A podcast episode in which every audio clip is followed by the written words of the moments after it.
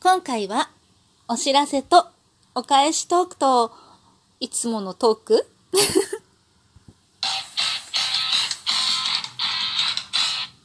今日もなるようになるさ。こんにちは、アラフォー母ちゃんこと冬木玲です。この番組は私冬木玲が日々思うこと、本の朗読や感想など気ままに配信している雑多な番組です。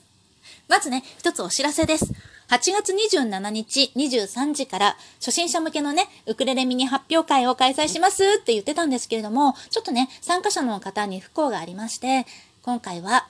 延期ということにさせていただきました。なんだろうね、楽しみにしてくださっていた方もいらっしゃるかと思いましてね、本当申し訳ないなって思うんですけれども、やっぱりなんとなく気がかりなことがある状態で開催するよりかは、みんなでね、楽しくこう演奏をしたいなということでね、延期っていう判断にさせていただきました。また次のね、日程に関しては少し落ち着いてから考えたいと思っています。絶対やります。絶対やります。で、みんなね、練習もいつも続けていくと思うし、私もね、今よりか上達した状態をね、発表できるように頑張っていきたいと思っていますので、どうかね、また次の日程が決まりましたら、つぶやきとか、こちらのトークとか、ウクレレのライブ配信の時とか、いろんなところでご連絡したいと思っているので、よかったらその時また聞きに来ていただければ幸いです。そして、お返しトーク、いつね、お便りをいただいておりますので、読んでいきたいと思います。タカアット四天王寺さんからいただきました。四天王寺ってさ、あれだよね。なんか鬼の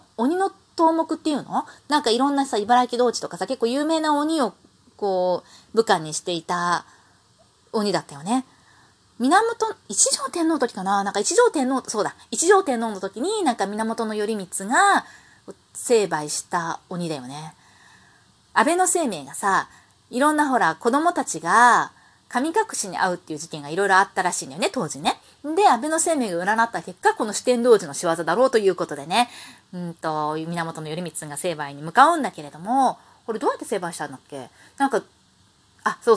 酒飲みだからね、毒酒を振る舞って酔わせて、確か首をはねたっていうような話っていうか伝説がね、あると思うんだけれども、その首がうちの平等院にある、今もあるよね、多分ね、今もあるとされているんですよね面白い話だよね。面白い話っていうか、昔からいろんなこう絵巻とかにね、いろんな伝説が載っていたりするんですけれども、読んでみると面白いものがいっぱいあったりとかするんだよねっていう話をしていると長くなっちゃうから、お便り読みますこんにちは。最近生配信いけてなくてごめんなさい。いやいや、とんでもないですね、お時間のあるとき、体調の許すときに来ていただけたらとても嬉しいです。ありがとうございます、タカさん。今日は8月23、ウクレレの日ですね。8月27、楽しみにしています。ハート。27日は2回目のワクチン接種で、夜はお熱出るかみょう。かわいいね。お熱出るかみょうですが、絶対行きます。練習無理しないでくださいねってハート飛ばしていただいております。世界は嫌なことが多いですが、ウクレレで僕たちを癒していただきありがとうございます。季節の変わり目なので、お体ご自愛くださいませ。たくさんお便り来ているはずなので、このお便りを読んだら破棄してください。ハートといただきました。これ読むなってことだったから、ごめんなさいね。読んじゃった。いや、お便りね、そんなことないんですよ。いつもこうお返しトークで1本取れるのは、私がね、お便り貯めてるから。結構な範囲で貯めて読んでたりするんです。で、今回はたまらなかったので。たまらなかったので、いつで読ませていただきました。お便りね、なんだろうね、ちょっと聞かれてるように感じられてるのかなとか、お便りもたくさん来ているように感じられてるのかなとか、なんかそういうのあるのかなってちょっと思ったりはするんだけれども、実はそんなこともなくって、でもね、予選投票券の時に、いろんな方がね、毎日大切なね、その100コインですよね。自分の楽しみですよね、100コインってね。いろんなライブに行って、ギフトを投げたり、収録トークにお便りを書いたりするのに、やっぱり使う100コインを全部ね、投入しないと予選投票券って送れないんだよね。で、それを毎日送ってくださった方もいらっしゃったし、課金をしてね、送ってくださった方もいらっしゃったし、その時は都合がつかなくっても、後々ね、お便りをくださっている方もいらっしゃいますし、なんかね、すごくありがたいなって。あの時は本当に幸せだったなと思って、それ今のね、今こうトークを続けている原動力っていうパワーにね、今でもなっているんですよね。本当に嬉しい出来事だったな、期間だったなって思うんですけれども、お便りはね、1通来るよりも10通来る方がそりゃ嬉しいよ。10通来るよりも100通来る方がそりゃ嬉しいに決まってるじゃない。そりゃそうなんだけれども、でも1通もすごく同じだって嬉しいんですよね、やっぱり。で、これさ、冷静に考えると、一通お便りが来た時の私の全感謝、全嬉しさっていうのはその一通に向かうのよね。10通お便りが来れば、私の全嬉しさ、全感謝っていうのはもしかしたら10倍に膨れてるかもしれないよ。でもそんなことないよね、冷静に考えてと思うの。一通来たお便りの時の嬉しさと10通来たお便りの来た時の嬉しさって派手さは違うかもしれないけど、やっぱり自分の持てる嬉しさって同じじゃないって思ったりしてね。で、結局それ10等分されてるわけよ、一通一通に。で、一個一個に向き合って一通一通を読んでるときは、その一通に全てを投じてね、嬉しさも感謝もあって読んでるんだけれども、でもさ、子供もそうじゃない？子供一人っ子の時は、その一人に自分の全愛情とか全ての思いがこう投入されるわけよ。だから、一人っ子だと負担が大きくなるよって言われるのも、それももちろんあるんだけれども、でもさ、うち4人いるとさ、やっぱりそれも4等分なのよね。で、それはやっぱり子供育ててて思うよ。うん。だから、力もパワーも持てるものっていうのはある程度限りがあって、それが1より4の方が若干こう増幅されたりはしているかもしれないけれども、でも等分されているとやっぱり1つにかかるものっていうのはやっぱ減ってるよな、目減りしてるよなっていうのはあるのね。だからなんだろうね、一通のお便りをすごく私は嬉しく思ってるんだよって言いたいんだけど、1通があったり10通があったり、いろいろしていいんじゃないかな。再生もね、1回だったり10回だったり100回はないけどだったりとかね、そういうことがあっていいんじゃないかなと思っているのね。だからゼロであったあの時を考えると、本当に0と1の差ってものすごく大きいんだよね。0はやっぱり0なのよ。だけれども1も10もこう、なんだろう、この嬉しさって同じとは言わないんだけど、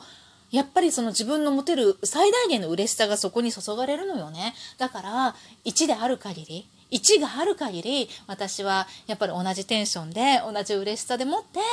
ぱ配信をね続けられると思っているんです。だからね、本当にね、聞いてくださっている一人一人の方、本当にありがとうございますっていうのはいつでも本当に思ってる。なんかそれがたとえ1でも、思ってる。10だったら嬉しいよ、100だったらもっと嬉しいよ。でも1が最高に嬉しいのは間違いないんですよ。思っててね。本当にね。だから、お便りありがとうございます。これね、なんで笑っちゃうんだろうなっていう。なんかね、冒頭の振りを言った後に私よく笑っちゃうんだよね。で、あれなんで笑っちゃうんだろうなっていつも思うんだけど、こう、意味のない笑いをしていることも結構あるなと思っていて、意味なくはないんだけど、ほとんど意味ない、ほとんど意味ないって言われる意味ないかもしれないけどさ、なんかね、なんでか笑っちゃうのよ。で、これさ、私はいろんな感情が芽生えた時に笑っちゃうんだなっていうのをよく思うのね。で、何がっていうところね、最大のパニックを起こした時とか、究極にダメージを受けた時とか、笑っちゃうんだよね、私。で、それはさ、人生の中で2回思うことがあって、1回は初めての流産した時、その流産したって分かった瞬間に笑っちゃったんだよね。なんだろうなって、不謹慎だなと思うんだけれども、でもそれがね、不謹慎な笑いではないのよ。不謹慎な笑いではないっていうことは産科の先生にも伝わっていて、だからすごく優しくね対応していただいたんだけれども、なんか笑っちゃうんだよね。子供が初めてパニックを起こした時ね、その時もなんか笑っちゃった。これ笑ってる場合じゃなかったの。この笑いは本当ダメだったなって後で思うんだけれども、ふとね笑ってしまうんですよね。人はなんか、でもさ、泣いたり怒ったりわめいたりするよりいいかって自分では、そういうふうに思って落としどころをつけているんだけれども、これ笑いが不謹慎になることもあるからね、笑っちゃいけないなって、気をつけなきゃいけないなと思うこともあるんだけれども、でもなんか私は、なんだろうね、すごい感情の、